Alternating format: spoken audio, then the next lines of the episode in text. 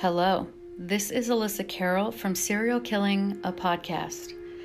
I have always been less interested in the body count statistics of serial killers or other murderers, and more so into what made them become so evil. Was it their childhood environment? Or perhaps it was an inherited propensity for violence?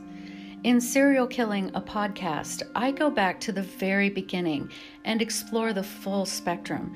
What was going on in the world when they were born, possible inherited family traits, and childhood exposure to negative experiences, so that perhaps we can get a better understanding of what drove them to become the dangerous individuals they became.